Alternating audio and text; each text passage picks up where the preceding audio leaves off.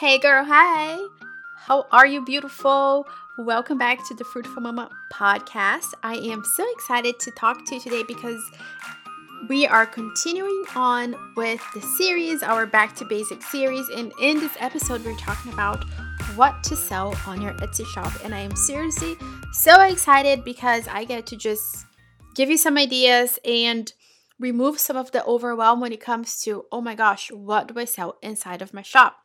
Is this a friend? I am also hosting a free workshop this January. So, January 19th at 11 a.m., there's a free workshop, and I'm so excited to be doing this. This is the first time that I'm showing up live and just opening up my heart and getting to hang out with you. It's something that I've never done before, and I'm super pumped. So, to sign up, all you have to do is um, head over to the link in the show notes, or you can go ahead and go to bit.ly slash Etsy workshop 2022. And the 2022 are the numbers, they're not written out. And it'll take you to the page for you to go ahead and sign up.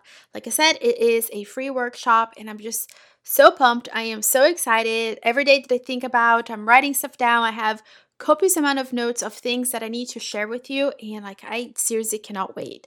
So you and I on Zoom hanging out together. Yes, yes, who's excited for that? I am. Okay, mama. So now let's talk about what to sell on your Etsy shop. And just know that my approach is very different, and I have been thinking about this a whole lot. And um, first things first is that I need you to clear your mind and take a deep breath and relax because if you're landing on this episode, I know that you're overwhelmed and you're doing a whole lot of research.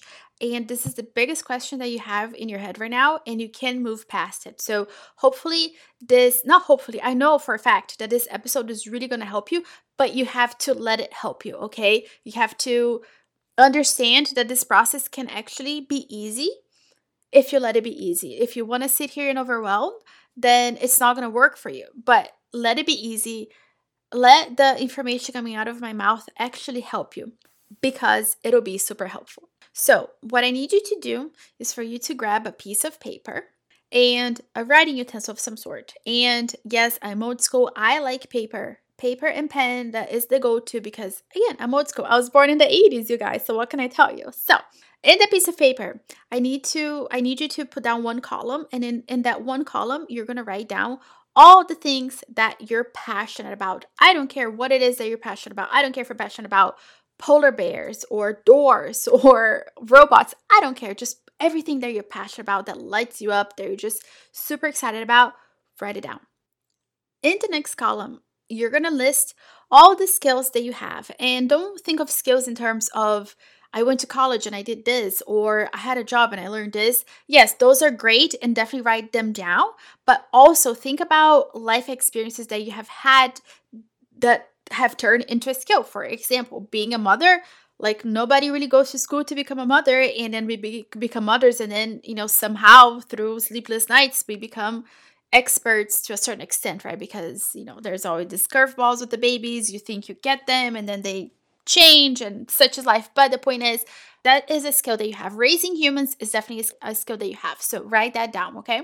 And then in the next column, I want you to think about times in your life where you had a problem that something could have solved your problem. And by that something, I'm not talking about money because I know money solves a lot of problem, but I'm not talking about that. I am talking about, you know, like a product or a service that would have helped you during that time that you had that problem. So now, what I need you to think about after you've come up with a list are things that you know th- those problems that you had and the skills that you have and the things you're passionate about. What are the things that are actually like that really light you up that when you think about them you're like oh my gosh this is so exciting. And by the way when i talk about problems here they don't have to be like life or death kind of problems you know? Like they don't have to be tragic problems. They can be something like you know there was you know, the one time where my toddler was biting her nails and I couldn't find a non toxic uh, like way for her to stop biting her nails. Like I was looking for a non-toxic nail polish, but that doesn't exist, and, and and that was a problem in my life. So those are the things, like little things, little everyday problems that are annoying to us or things that are just like a dread. Those are the things that I, I need you to think about and write them down because this is going to be the birthplace of ideas of products for you to sell. For example, let's say you are um, a mama and you cloth diaper your babies and you tried many different types of cloth diapers and none of them really did the job right? Like there was one that was okay one was better than the other and depending on the type of diapers and the type of material like you start to think in your head okay if i had this type of diaper with this material with this type of cover the diaper would be perfect. So those are the things I, I want you to think about from that list that you're going to come about and, of course like this is going to be personal to you and i'm just giving you ideas here of how you know for example in this mama example she had a baby she cloth diaper she's obviously passionate about her baby she's knowledgeable about being a mom she used the cloth diapers and she uh, found out there was a problem there. The diapers leaked. They were annoying. They didn't last that long. She had to uh, change the baby like every 20 minutes or so. So it just wasn't doable. So now she has uh, product idea that is actually like a good idea that is something that we can move on to the next step and actually try to validate that product if she's actually into it. Now, try to think of as many problems as you have because that will get your mind going it or get get your mind running and think about things because so many times people have this idea that you have to invent a product and it, it needs to like you need to reinvent the wheel or something like that. And it's really not true. It can be simple tweaks that we can make to products that can really make a difference.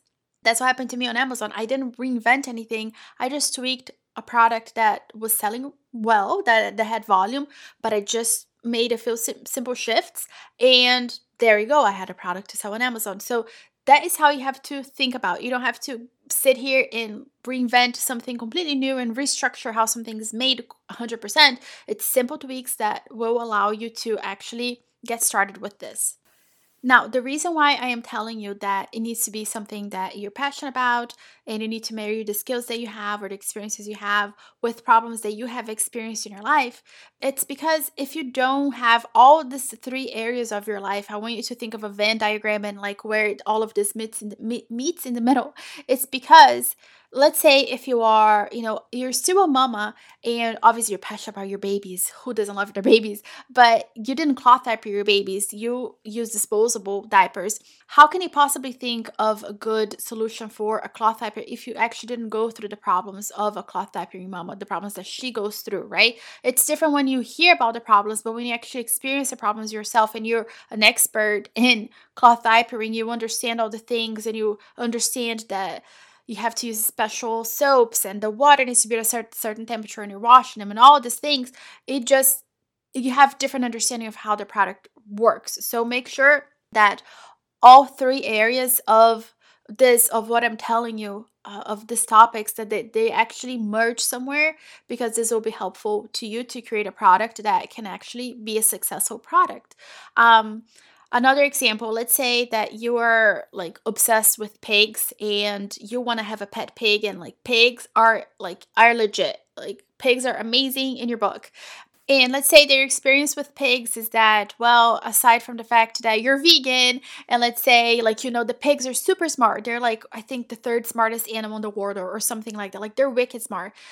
You've never actually seen a pig in real life.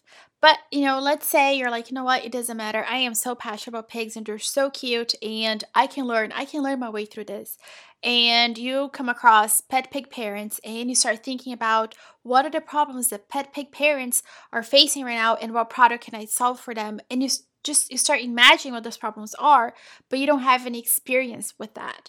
What's going to happen is that you're going to get stuck, you're going to hit major roadblocks because you haven't experienced those problems in real life. You're just imagining them in your head. So you're going to stay stuck somewhere and very frustrated and you can only go so far. So this is why when you marry those three areas, you're going to be more likely to find a problem and to be able to solve that problem because you have you know all the prerequisites to think about a product that can actually be helpful even if a product already exists but it's not the perfect product. I'll give you guys like an example right now in my life. So um i love me a journal okay? For the past two years i've been getting journals and i haven't been doing much with them.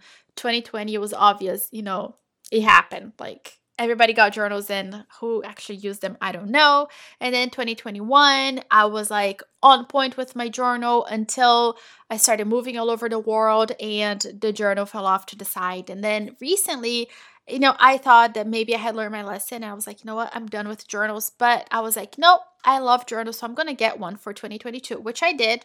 And I love the journal that I have. There are two things that could be better, though. Three things, if I'm being honest one i wish the quality of the paper had been just a little bit better because it's it's slightly flimsy you know like i don't love it it could have been just a thicker paper would have made me happy secondly because i am a woman who tracks her monthly cycle i would love to see a way where i could actually put what what phase of the cycle i'm in whether that's follicular or uh, ovulation, whatever. I don't care. I, I just wish there was a way that they had worked that in into this planner.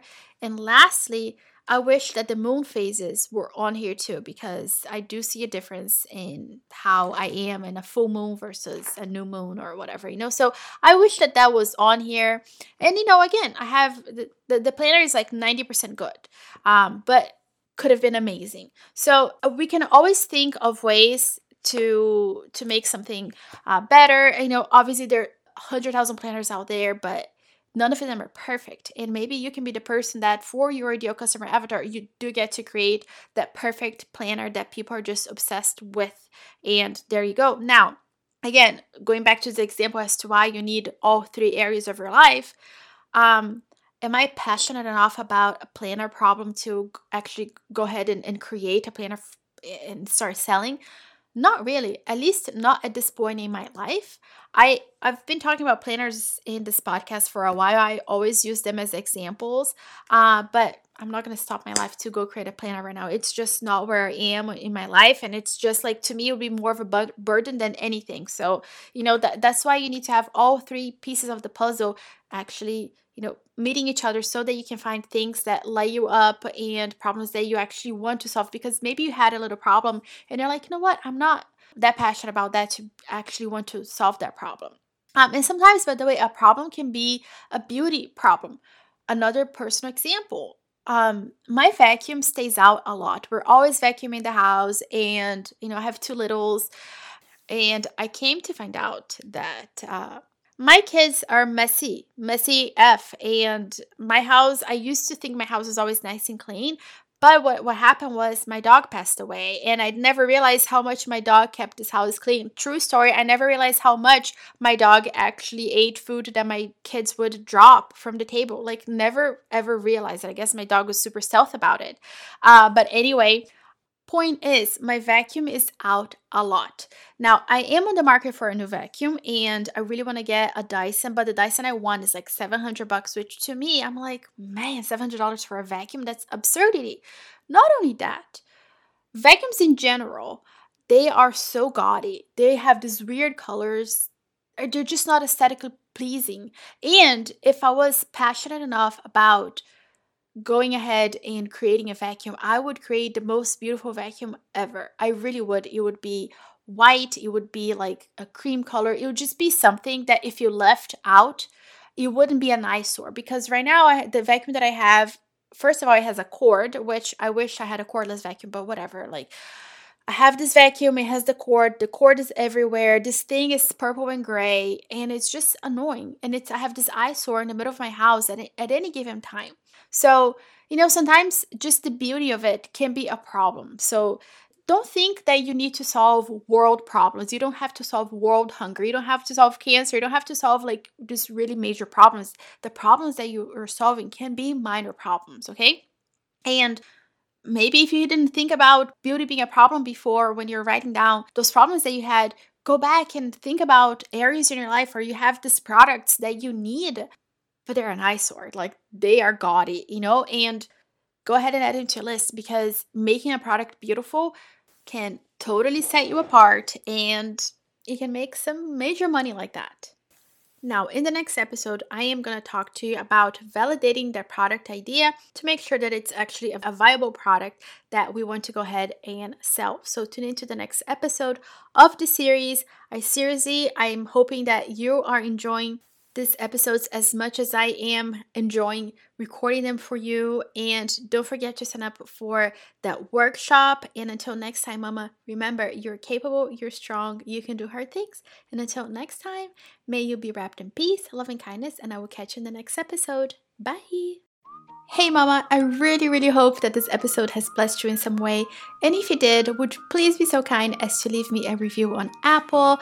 Your review is literally the number one way that you can thank me for all the work, for all the love that I put into these episodes. Also, if you loved listening to today's episode, I can guarantee you that you're gonna love working with me. So head over to my website, julianabarbati.com, to see all the ways that I can help you, and I can't wait to talk to you soon. Bye!